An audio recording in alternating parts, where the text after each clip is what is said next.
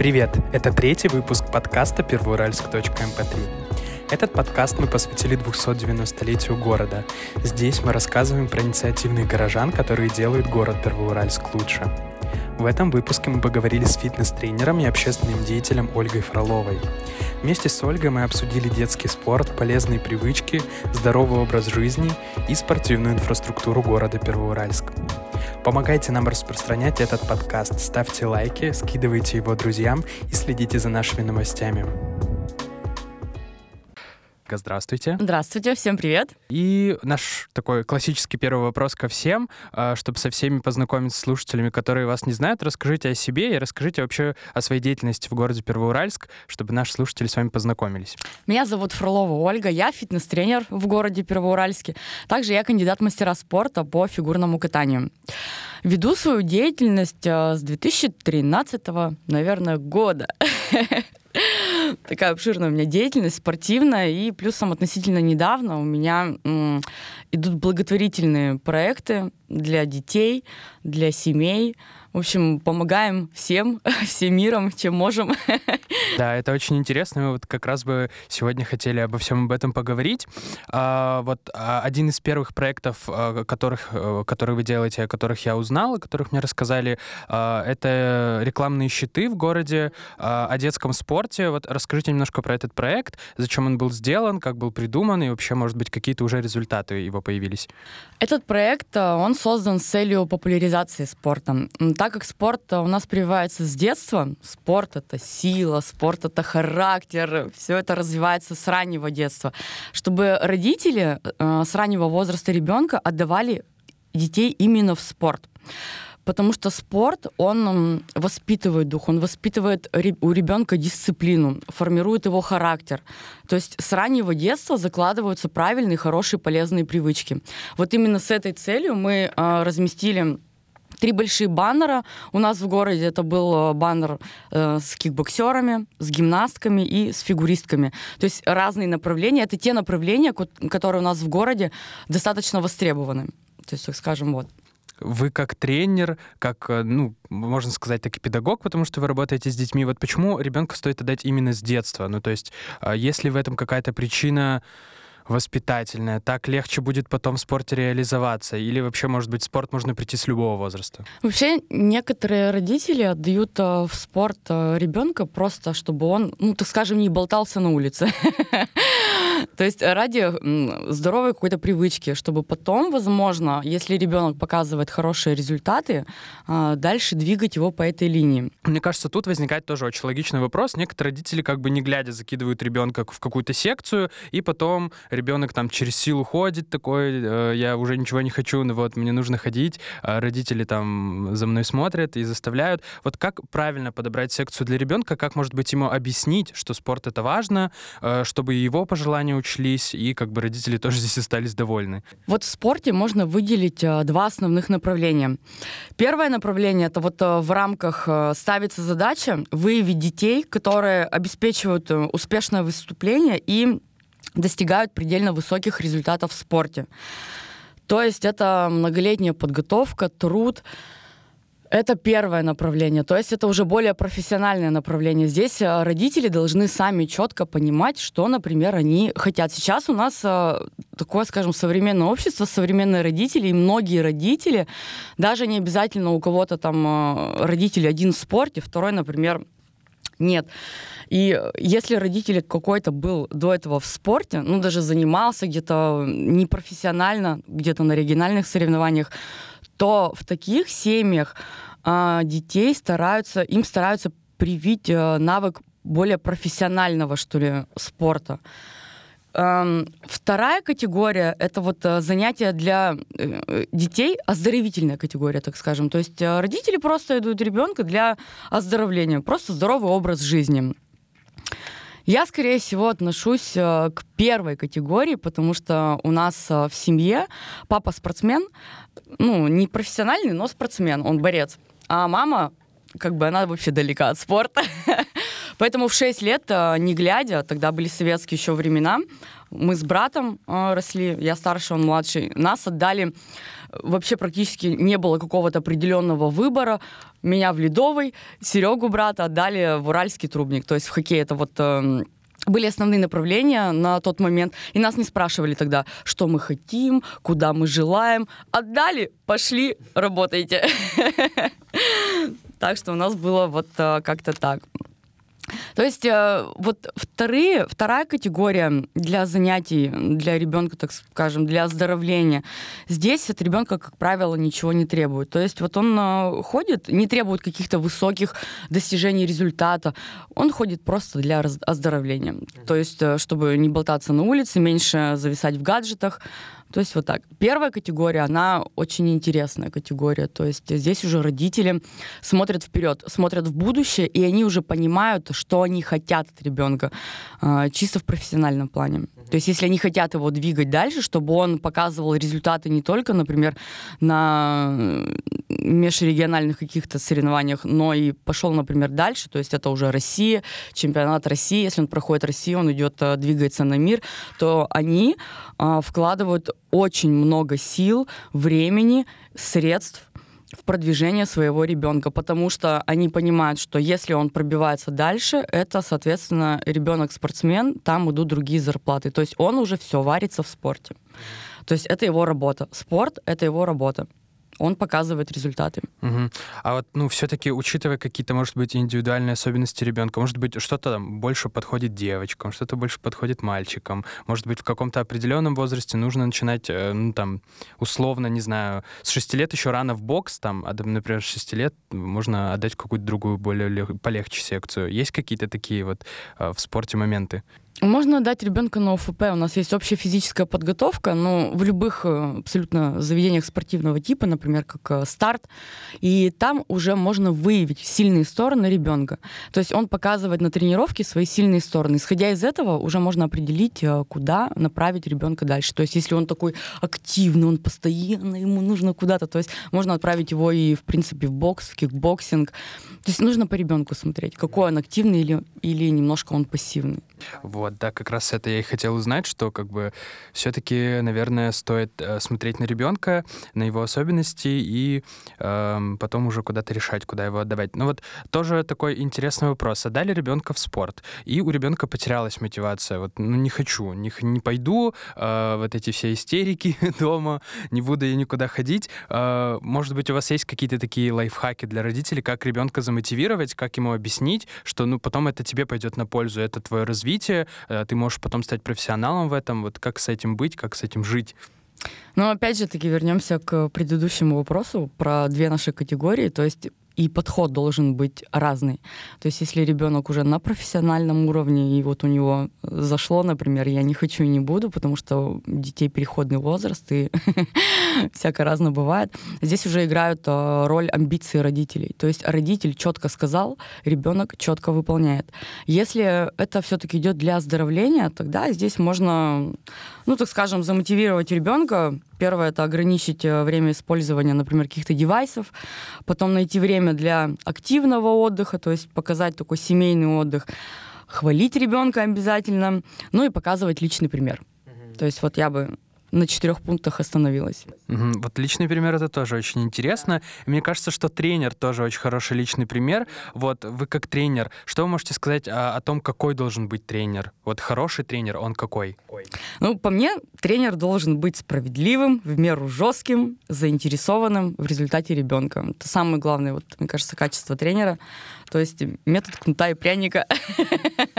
Ну, вы вот больше склоняетесь к тому, что тренер должен быть другом, а, то есть он должен понимать ребенка, он должен, ну, может быть, какая-то дистанция между ними, она немножко стирается, потому что они там, тренер пытается подружиться с ребенком, понять его, или он должен быть больше таким наставником. Да, спорт это, наверное, больше такая тяжелая, серьезная история, где нужно такое сильное плечо.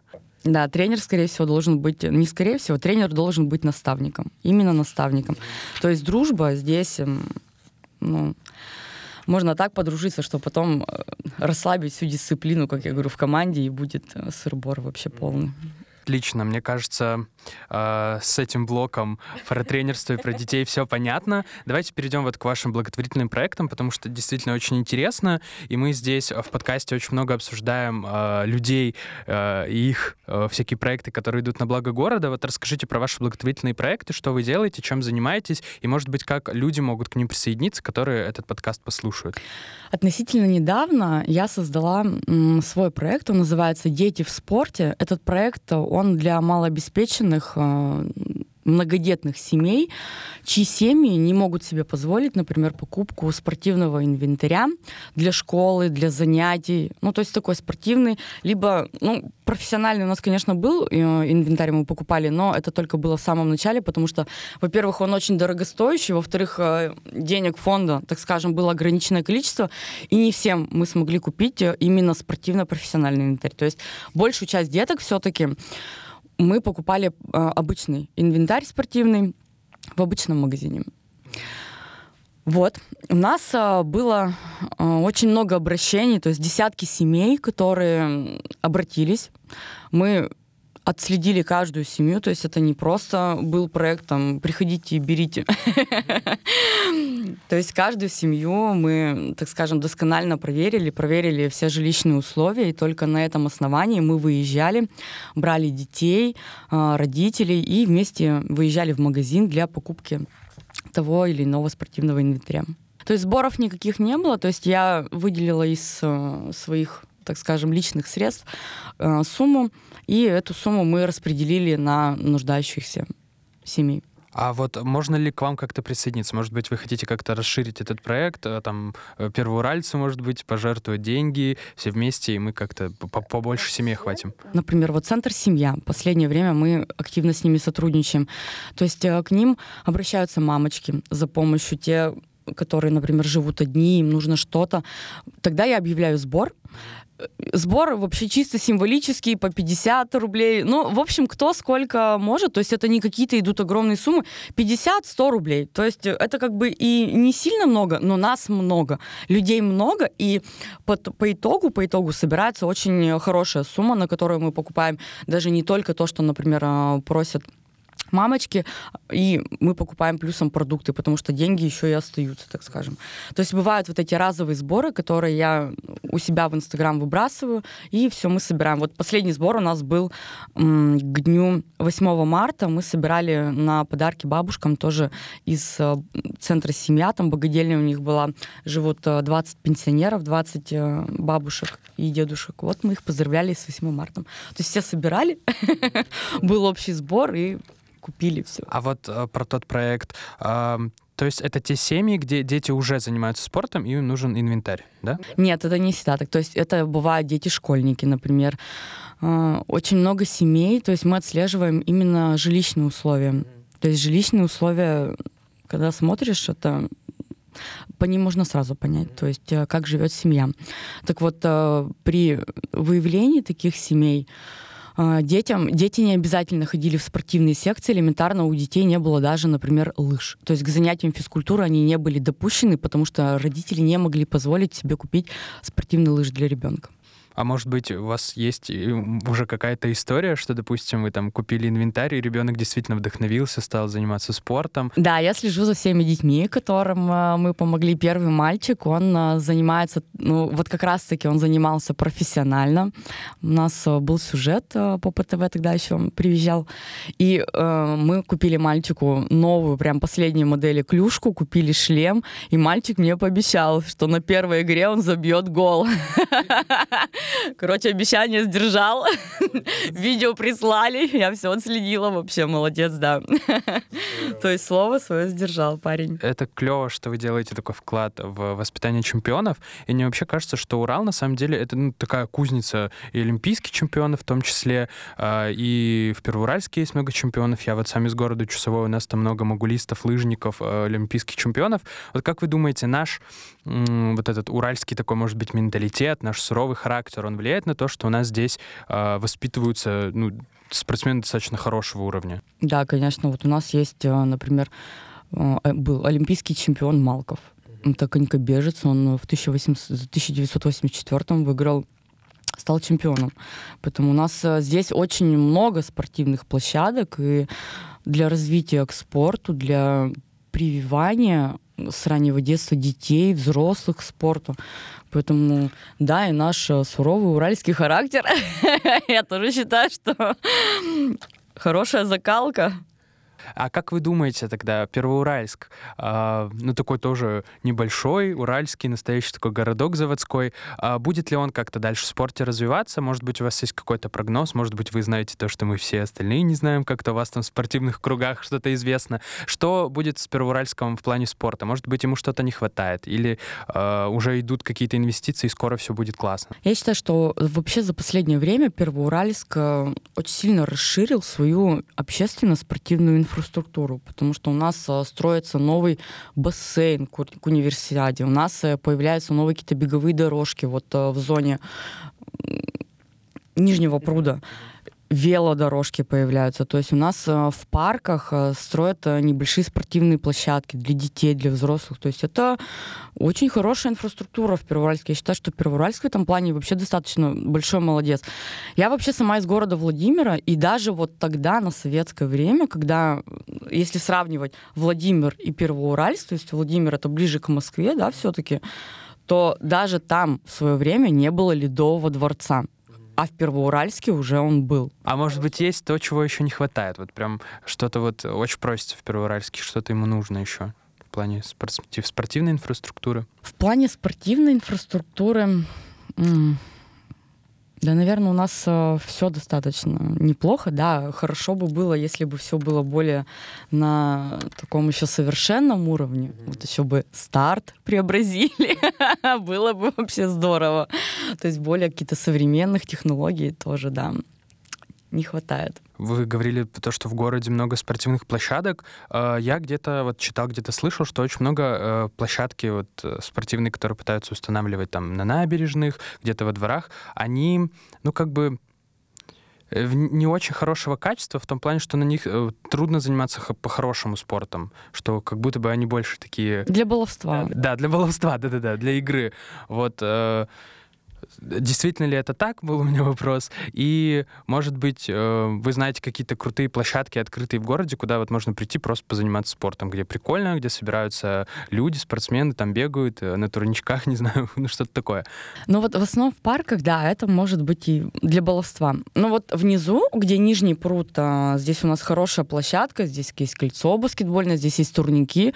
Вот очень часто летом, я вот сколько не хожу, парни молодцы, они начинают заниматься. То есть это прям видно, что на наших вот площадках именно у Нижнего пруда пацаны занимаются. Вы ведете тренировки, как я знаю. Можете рассказать, где, чтобы кто-нибудь услышал, может быть, захотел присоединиться к вам. Ну, в целом, как бы расскажите про свой опыт, как вы пришли вообще к тому, чтобы стать фитнес-тренером, почему именно вот вас заинтересовала э, эта деятельность, а почему вы там, допустим, не ушли в какой-то спорт, там, типа в сборной где-нибудь играть, вот почему именно фитнес? Ну, так как я с детства, с 6 лет э, занимаюсь фигурным катанием и, ну, закончила я, 13 лет отдала этому виду спорта, эм, так скажем, спорт, он всегда, то есть со мной. То есть я где-то, но всегда я была в спорте. И в 2013 году просто пришла идея, я тренировалась сама на тот момент в тренажерном зале, когда только пошла эта вся мода на мышцы, на красивые тела, на фигуры. Я сама начала изучать э, эту тему на себе, то есть тренировать себя, дабы что-то посмотреть, что из этого выйдет. То есть методом проб э, и ошибок ты приходишь э, к результату. Там не получается, тут не получается, но когда-то получается и получилось в итоге. Потом э, я решила просто набрать бесплатно на тренировки 6 человек шесть человек. Было лето, я помню, стадион, он был муниципальный, аренду как бы платить не нужно было. Тогда еще у нас была соцсеть и контакт Одноклассники, не было никакого Инстаграма. Я выбросила объявление о наборе бесплатно на тренировке шести девочек. В итоге на следующий день, как э, я только начала открывать сообщения, у меня набралось не, ш... не 6, а 60. В 10 раз больше. И пришлось принимать, то есть не отступать назад, а пришлось принимать быстрые решения, делить девочек на группы, и таким образом создались групповые тренировки на открытом воздухе. То есть тренировались мы, тренировала я бесплатно в начале, чтобы, так скажем, и руку набить, и народ заинтересовать, то есть эм, одно, потом это сработало сарафанное радио, один второму, второй третьему, и в итоге у нас э, группы, которые э, стабильно приходили, стабильно работали на тренировках, и всем все нравилось. Вопрос, раз вы этим так давно уже занимаетесь, ну и в целом спортом, может быть, вы посоветуете, ну как бы, как начать придерживаться здорового образа жизни? Какие-то, как выработать какие-то классные привычки, чтобы вести такой образ жизни, э, какие-то лайфхаки, ну, с чего вот начать? Вот допустим, человек супер нездоровый не образ жизни придерживается, там употребляет алкоголь, курит, с чего ему начать и как прийти, может быть, э, к какому-то хотя бы легкому спорту, чтобы просто себя в тонусе держать? На самом деле их достаточное количество. Я сейчас э, расскажу про некоторые, но начать, наверное, нужно с постановки цели.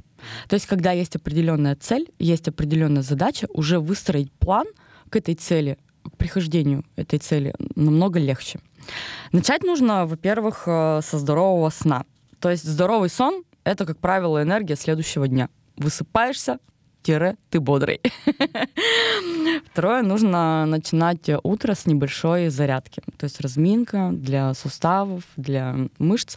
То есть это хорошо, когда ты проснулся, немножко потренировался, особенно если это парни, они, конечно, могут не делать зарядку. Этот, например, 30 отжиманий, 30 э, приседаний, пресс, прокачка пресса. То есть вот э, это их программа, грубо говоря. Дальше нужно, э, если вы заботитесь и у вас есть стоит цель похудеть, то с вечера нужно организовывать свой план и режим питания. То есть с вечера нужно приготовить всю еду на следующий день, чтобы точно знать, что ты будешь кушать, чтобы так не получилось, ты проснулся, а не знаешь, что приготовить. И начинается у тебя тут там схватил, там, то есть кусочничество — это не всегда есть хорошо, и таким э, образом люди, по сути, набирают вес, потому что нет четкого плана питания. Дальше нужно придерживаться самого именно плана питания, то есть э, правильно питаться, стараться исключать из своего рациона какой-то пищевой мусор, сахар, газировки, алкоголь, напитки сахаросодержащие, жары, жареное, жирное. Да, это можно все позволять, но ограничить, так скажем. То есть если раньше человек это употреблял э, в достаточном количестве, то теперь нужно немножко, даже не немножко, но ограничиться в этом потреблении.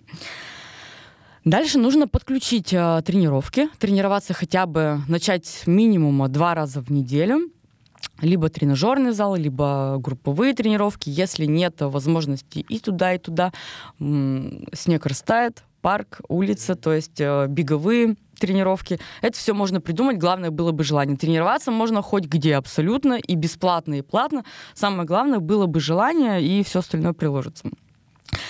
А, следующий пункт э, пить достаточное количество воды, потому что вода это проводник. Э, за счет э, воды также можно при придерживаясь правильного питания, сбрасывать достаточное количество тоже веса. И последнее, оно и первое, цель, и самое главное к этой цели идти несмотря ни на что. То есть если у человека, человек задался целью, то вперед. Вот вы пока это все рассказывали, у меня возник такой вопрос. Вот чаще всего к вам приходят на занятия с какой целью? Там, похудеть, э, сделать себе красивое тело или просто придерживаться здорового образа жизни? Вот чаще всего это что? Чаще всего это похудеть. То есть 70% это похудеть, 30% это вот а, все остальные параметры. А вы рассказали, что вы приехали из Владимира. А как давно вы в Первоуральске живете? Шести лет, наверное. Шести лет. И вот почему вы решили остаться в Первоуральске? Почему небольшой город? Как бы казалось бы, да? Тут рядышком Екатеринбург, соблазн уехать, большой город, большие возможности. Почему именно здесь? Что вас в этом городе привлекает, нравится, и почему вот вы готовы здесь оставаться до сих пор? Вообще, как мне рассказывали родители, родители сюда же переехали. То есть у меня мама с Владимира, папа сам с Урала. В итоге переехали мы все на Урал, естественно, за папой. как папа сказал, так и сделали. А, во Владимире на тот момент, в советское время, была напряженка с продуктами. То есть если... Потому что там весь транш уходил в Москву. То есть все, все работали на Москву. Поэтому с продуктами была вообще напряженка. На Урале здесь было все гораздо проще, здесь было все в доступе, то есть можно было легко что-то купить, приобрести, поэтому здесь проблем никаких не возникло, ну и тем более раз папа решил, он сам с Урала, поэтому всех перевез на Урал. И с тех пор мы здесь. В Екатеринбург я не хочу. Маленький город, Первоуральск, это уже мой родной город, то есть здесь я выросла. Масштабироваться, да, конечно, можно и на другие города, но у меня, например, так скажем, своя аудитория девчонок, которых я, например, ну не могу бросить и уехать, например, покорять другие города. То же самое, в принципе. Но здесь мне сам город нравится. То есть он такой маленький, он какой-то уютный, он уже такой родной. То есть э, в больших городах как-то все равно уже как-то себя чувствуешь, не знаю, по-другому, что ли. Как не дома. Вот. Вот часто очень говорят, что в маленьких городах маленькие возможности. Вот э, вы считаете, что в Первоуральске маленькие, ли, маленькие ли в Первоуральске возможности, или действительно можно чего-то добиться, если стараться идти к своей цели? В Первоуральске большие возможности. Самое главное к этому идти, да, на самом деле, самое главное, нужно стараться, нужно работать, нужно прикладывать усилий, и нужно постоянно что-то делать. То есть, когда ты в движении, когда ты берешься за одно, за второе, за третье, то есть ты не расслабляешься, а постоянно находишься в каком-то потоке, в каком-то движении, тогда у тебя все больше и больше начинает что-то получаться. Ты становишься, ну так скажем, всеобщее узнаваем, то есть э, приобретаешь э, какую-то репутацию. Давайте еще немножко про Первоуральск поговорим. А, мы вообще этот подкаст посвятили 290-летию э, Первоуральска, совсем скоро он пройдет. А, вот. За что вы любите Первоуральск? Ну вот что для вас самое в нем такое красивое, прекрасное, не знаю, а, может быть, какое-то самое любимое место в Первоуральске?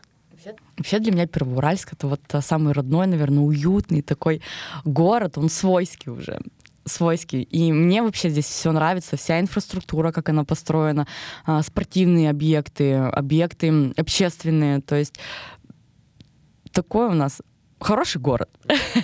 И, ну, раз уж наш подкаст посвящен юбилею, а, мы всех наших гостей просим какое-то дать пожелание Первоуральску. Вот что бы вы пожелали Первоуральску и его жителям на этот юбилей? Ну, раз я так сказать, человек спортивный. Я пожелаю, наверное, всем а, здоровья, а, прививать а, хорошие привычки, начать прививать хорошие привычки тем, кто желает всегда оставаться в здоровом теле, иметь здоровый дух и чаще улыбаться, быть всегда на позитиве, быть всегда на хорошей волне, что бы ни происходило у нас в мире, я считаю, что нужно всегда улыбаться. То есть находить э, хорошие моменты даже в не очень хороших вещах, но тем не менее. То есть всегда быть на позитиве, всегда быть бодрыми, веселыми, жизнерадостными. Вот этого я, наверное, скорее всего, пожелаю. Тут сейчас еще один такой вопросик придумал. Я думаю, что мы тоже его начнем спрашивать. Как вы думаете, к следующему 300-летнему юбилею, каким Первоуральск будет? Я думаю, наша инфраструктура будет очень сильно развита в этом плане, что в спортивном, что в общественном. И вообще, я думаю, Первоуральск очень сильно преобразится. За последнее время он совершил большой рывок, я считаю. И дальше, мне кажется, только будет больше, лучше и интереснее.